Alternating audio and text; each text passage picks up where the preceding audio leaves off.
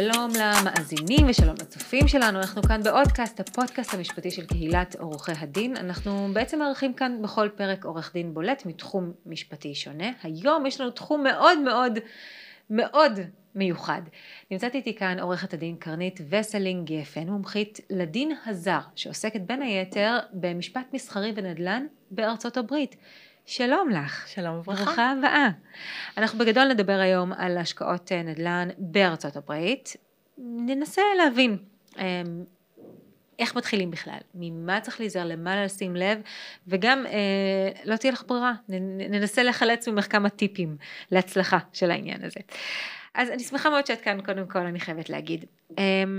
את יודעת, אנחנו שומעים אני חושבת שבעיקר בתקופה האחרונה, על לא מעט יזמים שככה אה, מתעניינים בגלל המצב בארץ, אני אומרת את זה בשולי הדברים, בגלל המצב בארץ, בגלל חוסר הוודאות אה, של, שגורם המצב בארץ, על אה, התעניינות של השקעות נדל"ן מעבר לים, ספציפית ארצות הברית.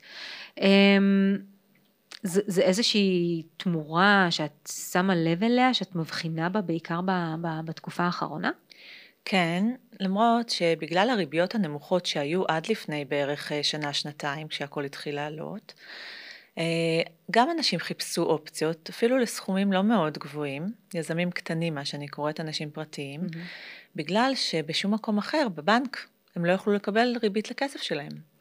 אז אם אה, פיקדון אפילו שנתי, אפילו רב שנתי, היה מציע פחות מאחוז ריבית לשנה, וניתן היה בארצות הברית באותה תקופה לקבל בעסקת נדל"ן סולידית 7-8 אחוז לשנה על הכסף, אז אנשים כבר הרבה שנים מושקעים בארצות הברית, יש הרבה ישראלים שמושקעים בארצות הברית בכל מיני, בכל רחבי ארצות הברית ובכל מיני סוגים של השקעות נדל"ן.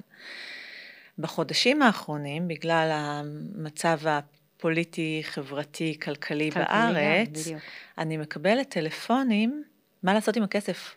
מה לעשות עם הכסף? להוציא את הכסף, להשאיר את הכסף, אמ, וכן, יש עוד אנשים שמצטרפים או שבודקים את האופציה של השקעות נדל"ן, או השקעות אחרות, אבל גם השקעות נדל"ן בארצות הברית. עכשיו, אני תוהה. האדם הממוצע שככה מתעניין בגדול, שמע על זה, שמע מחבר של חבר, וקיימת האופציה במוחו, mm-hmm. נקרא לזה ככה, ועדיין זה לא הופך להיות אה, אה, לאיזשהו משהו פרקטי בשלב הזה. אנחנו כאן במטרה לגרום לזה להפוך למשהו פרקטי בסוף, אבל נשאלת השאלה באמת ממה מתחילים, כי מדובר בשוק שהוא מאוד שונה אה, מכל הבחינות, תקני אותי אם אני טועה, משר בארץ, גם מבחינת ההיקף שלו וגם מבחינת האופציות שהוא מספק. מה מבחינתך אמור להיות הצעד הראשון לקראת העסקה הזו? הדבר שהכי חשוב לעשות לפני כל דבר חדש, זה קצת ללמוד את התחום. אה, ובאמת, ארצות הברית היא עצומה. כל מדינה וכל מחוז בתוך מדינה מציע אופציות שונות ומשונות, אה, בעלי אופי אחר, בעלי סיכונים אחרים ובעלי סיכויים אחרים. אז זה לא שאפשר להגיד, עכשיו בא לי להשקיע בארצות הברית, אני אלך להשקיע בארצות הברית. זה לא ישראל. ישראל קטנה יותר מהמדינה הכי קטנה בשטח הגיאוגרפי שלה, בנדלן שהיא יכולה להציע, מהמדינה הכי קטנה בארצות הברית. מטורף. נכון. אז לכן לא ניגשים לדבר כזה בלי שטיפה עושים מחקר, והידע היום קיים. אפשר לפנות לאנשי מקצוע שמומחים בתחום. יש, אה, יש בתי ספר שמלמדים השקעות, יש פורומים שאפשר לקרוא גם בעברית, בפייסבוק, אפשר לעשות גוגל ולחפש, הכל נמצא שם. אבל תמיד להתחיל, לא לגשת לפני שקצת מבינים בתחום. אני אגיד עוד משהו. אני גם לא ממליצה לאנשים שלא מכירים את ארצות הברית וגם לא דוברים את השפה האנגלית בצורה מספקת mm-hmm. כדי לנהל דו-שיח, להיכנס להרפתקה הזאת לפחות לא לבד. כי זה באמת הרפתקה. זה הרפתקה, זה, זה רחוק, כשזה מסתבך זה יכול מאוד להסתבך ומהר להסתבך ואתם רחוקים. כן. אז או שאתם מוצאים מישהו שכבר שם וכבר עושה, או שאתם לוקחים איתכם שותף שותפה, אפילו בן משפחה, שלפחות דובר את השפה, מכיר קצת יותר, לומדים ביחד, חוקרים ביחד, מקבלים החלטה פחות או יותר אפילו לא איפה רוצים, אלא מה רוצים להשיג, מה חשוב, מה לא חשוב, ואז מתחילים. אבל לא ללכת אה, בלי להבין שום דבר, mm-hmm. בטח לא ליפול לכל מיני הבטחות של כל מיני גופים שחלקם יכולים להיות טובים ולהביא את מה שאתם רוצים, וחלקם אני מתארת לעצמי שרוב האנשים שככה משתעשעים ברעיון של רכישת נדל"ן בארצות הברית, פחות או יותר לפחות מבחינת מיקום, יש להם איזשהו מושג, אה, לא יודעת מה, משפחה או חבר טוב שגרים במיאמי, או את יודעת, יש, מה, יש איזשהו מושג, זה לא שעכשיו אמ, אני חוככת בדעתי ואומרת, בא לי להשקיע בנדל"ן בארצות הברית, ויאללה, בואו נזרום עם מה שיוצא. זאת אומרת, מדובר באמת בסדר גודל שהוא לא נתפס עבור אדם שרגיל לשוק המקומי. Mm-hmm. אז, אז אוקיי, אז נניח והתמקמנו פחות או יותר, על, את יודעת מה, אפילו, על מדינה, לא מדברת okay. אוקיי. אפילו על משהו ספציפי יותר מזה. מה יהיה בהכרח השלב הבא? בהכרח השלב הבא יהיה להגדיר את, כמובן, כמה כסף אני רוצה להשקיע, סכום ההשקעה, אה, ואז לבדוק מה השוק המקומי יכול להציע. Okay. אוקיי. וזה שוב פעם. גם פה יש ישראלים כמעט בכל מדינה בארצות הברית שעוזרים, אבל יש גם ברוקרים מקומיים, סוכני נדל"ן מקומיים. אה, מה שמאוד חשוב לדעת על ארצות הברית, שכל הנדל"ן שלה, כל עסקאות הנדל"ן, הכל נמצא ברשת. יש אתרים כמו זילו, mm-hmm. שאפשר להכניס לשם כתובת ולראות את הנכס, לראות כמה נמכר הנכס פעם אחרונה, כמה אה, מס רכוש או ארנונה, מה שקוראים בארץ, אה, משולם על הנכס באופן שוטף, ולראות בעצם בשכונה מסוימת, בעיר מסוימת, מה הכסף שלי יכול לקנות, mm-hmm. עוד לפני שנסעתי, בדקתי, התעניינתי. כל כך הקל. זה, זה נשמע לי כמו, כמו צעד אני חייבת לומר, מאוד מאוד מפחיד, כי mm-hmm. אני חושבת על כמה, לאיזו רזולוציה צריך לרדת כאן כשאני חושבת לקנות אה, נכס, מבחינת שיעבוד, מבחינת חובות, מבחינת, אה, אה, לא יודעת מה, היסטוריה אפילו טכנית של הדירה, mm-hmm. דברים ש, שתוקנו או לא תוקנו בדירה. יש כל כך הרבה דברים לשים אליהם לב כשרוכשים נכס, אז כשזה רחוק וזה זר וזה שוק שאת לא מכירה, אז על אחת כמה וכמה. נכון, ואני רוצה לחדד ולהגיד, יש הרבה מאוד עסקאות שאפשר לעשות דרך חברות שגם מוכרות את הנכס וגם אחר כך מנהלות אותו עבורך. Mm-hmm.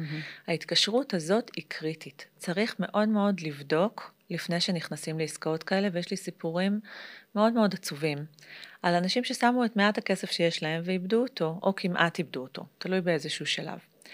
אז כי גם זו אופציה, כי ללכת ולחפש ברוקר מקומי או ללכת ולראות, הרבה פעמים ההזדמנות מגיעה אלינו. פתאום מישהו מפרסם איזה פוסט, פוסט בפייסבוק, או אה, חבר מספר שהוא נכנס לעסקה בפנסילבניה כן. של אה, flip או של אה, משהו. וזה נשמע לנו מעניין, אנחנו רוצים לדעת עוד, אז באופן די טבעי אנחנו נפנה לאותו אה, יזם שעבד עם אותו חבר נכון. או בן נכון. משפחה, נכון?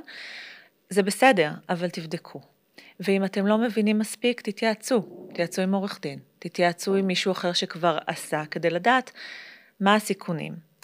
אם החברת ניהול שלכם לא מספיק טובה, וזה, כולם עובדים עם חברות ניהול, זה בסדר גמור, כן. כי זה רחוק. בדיוק, לא יכולה להיות שם. והתשלום הוא סביר, וזה בסדר גמור. אבל אם החברת ניהול לא טובה, או אם החברת ניהול תתפרק, אתם עלולים לאבד את הנכס בגלל שהוא יעמוד ריק והארנונה לא משולמת, והעירייה פשוט יכולה להתחיל להוציא mm. אה, הליכי מימוש על חוב ארנונה. וואו. טוב, בדיוק. זהו, זה מסוג הדברים שמי חושב עליהם בכלל. נכון, במיוחד מי שלא מכיר, כי כאן זה לא בדיוק הולך ככה. בדיוק. אז זה בסדר גמור לבחון אופציות, זה חשוב, וגם אני שוב פעם אומרת, אני בעד. אני משקיעה בעצמי בנדל"ן בארצות הברית, אני מכירה הרבה אנשים שעושים כל מיני סוגות, סוגים של השקעות נדל"ן בארצות הברית, ברווח יפה ונאה, ברור הרבה יותר מאשר מה שהבנק עדיין יכול להציע. זהו, זה, כן, זו נקודה עדיין. חשובה, את יודעת, בימינו בטח, זה, כן. קרי, זה הופך, הופך להיות uh, קריטי יותר. Um, בגלל שזה התחום שבו את מתעסקת, um, אני תוהה, מה תפקידך הלכה למעשה כעורכת mm-hmm. דין שמתעסקת בתחום הזה, אל מול הלקוח ואל מול הנכס שהוא מעוניין לקנות? כן. זה לאו לא דווקא בשלב הרכישה, זה גם, אני אסביר. קודם כל בשלב הרכישה אפשר להתייעץ איתי. Mm-hmm. מאחר ואני כבר שמונה שנים עמוק בתוך אה, נדל"ן בארצות הברית בהיבטים המשפטיים, ראיתי כבר המון, אני מכירה הרבה ויש לי ידע. אני יודעת להגיד אם השכונה היא שכונה טובה, אם ניתן יהיה להזכיר שם את הנכס, אם... זה מדדים שהרבה, זאת אומרת לא חייבים להיות עורך דין בשבילם, אבל כבר יש אצלי את כל הידע. בדיוק. אה, להסביר על שלבי המכירה, להסביר על הסיכונים, לעשות איזושהי הערכת סיכון קטנה שאיתה אפשר לצאת לדרך. בסדר? לקבל את ההחלטה. אחר כך חלילה ומשהו משתבש. כבר רכשתם את הנכס, החברת ניהול הפסיקה לתפקד, דייר יוצא, או להפך, דייר לא מעוניין לצאת, הפסיק לשלם, יש כל מיני עניינים משפטיים. בטח. אז אני אמנם מוסמכת רק בניו יורק, אני יכולה לעזור ממש לייצג בבית משפט רק בניו יורק, אבל יש לי רשת ענפה של קשרים עם משרדים בכל רחבי ארצות הברית, ואם צריך ייעוץ משפטי נקודתי או עזרה משפטית נקודתית, אני אעזור למצוא את האיש הנכון בעלות סבירה, שיעשה את העבודה הטובה כדי לשחרר את הנכס או לעזור למכור את הנכס. אם זה חברה, אם זה אנשים, קבוצת אנשים שהתאגדו להשקעה מסוימת וצריך לנקוט הליכים משפטיים בגלל שהחברה נכנסת, אז להליכים, לקושי כלכלי. Mm-hmm. דקה לפני פשיטות רגל וקטסטרופות אחרות, יש דברים שאפשר לעשות בארצות הברית, החוק שם מאפשר, חקיקה פדרלית מאפשרת, גם בזה אני יכולה לעזור. כמה זה חשוב שאת מכירה גם את ה... Mm-hmm. את יודעת, את העניינים המקומיים, זאת אומרת, נכון. בסוף זה יכול ליפול או לקום על זה, נכון. על ההיכרות של, ה, של, ה, של הדברים הספציפיים האלה. נכון. של החוק הספציפי. תשמעי, זה סופר מעניין, אני חייבת להגיד. אה, דבר אחד שככה חסר לי כדי לסגור את ה... יש המון דברים, כן? אבל לצורך שיחתנו הנוכחית, מה המשמעות, אם יש בכלל, של אזרח משלם מיסים כאן בישראל שרוכש נכס בארצות הברית? יש הרבה משמעויות אה, שצריך לקחת אותן בחשבון. אמ, א', ברגע שיש השקעה בארצות הברית צריך להגיש דוח לרשות המיסים האמריקאית. Mm-hmm. זו הוצאה לא גבוהה אמנם, יש רואי חשבון שעושים את זה, אבל זו הוצאה שנתית שנוספת. בנוסף לזה, אם אין דיווח, אז את הדוח הזה צריך, את הדוח האמריקאי צריך אחר כך לרשום גם בתוך דוח ישראלי. Mm. צריך לבטח, כמובן לדווח על ההכנסה הזאת, זו הכנסה לכל דבר. בוודאי. מעבר לזה, יש עוד עניין שחשוב מאוד מאוד לדעת. בארצות הברית יש מה שנקרא מס עיזבון, זה לא קיים אצלנו. אה, אזרחים אמריקאים ובעלי green card יש להם אה, תקרת פטור יחסית גבוהה, מעל אה, עשרה מיליון דולר, אבל על אזרחים זרים, שהם לא אזרחים אמריקאים, כמו ישראלים, אזרחים אירופאים, כל זה, המס עיזבון בשיעור של עד 40 אחוז חל מעל 60 אלף דולר השקעה. Mm. זאת אומרת, אם רכשתי בית ב-100 אלף דולר, ה-60 אלף דולר הראשונים, היורשים שלי יקבלו אותם במלואם, אבל על ה-40 אלף דולר הנותרים, ירד מס של 40 וואו. אחוז. יש דרכים להתמודד עם זה, אה, צריך להתייעץ עם עורך דין או רואה חשבון לפני אפשר גם אחרי הרכישה, אבל לפני 120, להתכונן גם לזה. אני חייבת לומר שזה נשמע לי אפילו בלתי אפשרי לעשות צעד כזה בלי להתייעץ עם עורך דין שמבין ומכיר היטב את החוק המאוד מאוד מקומי וספציפי ומכיר את, ה, את הסביבה, את הברוקרים, את השכונות, באמת. צריך כאן, זאת אומרת, זה לא קפצתי לרגע למקום שהוא שעה נסיעה ממני. זה, זה הדבר האמיתי, זה הדבר האמיתי בעולם הכוונה, זה, זה שוק הרבה יותר גדול, זה מגרש משחקים הרבה יותר שונה מאוד שונה משלנו, מאוד. כן. מגוון מאוד. הסיכויים גבוהים וגם הסיכונים אדירים. בדיוק. אז כדי לעשות השקעה מושכלת, לעצור שנייה, להתייעץ, ללמוד, ואז לקפוץ למים, שיהיה בהצלחה, כי לגמרי, כן. שיהיה בהצלחה, אני חושבת שזה המשפט המסכם הטוב ביותר שיכולנו לנפק פה. עורכת הדין קרנית וסלינג גפן, היה לי העונג לארח אותך כאן, תודה רבה שבאת. תודה רבה. בהצלחה לכולם.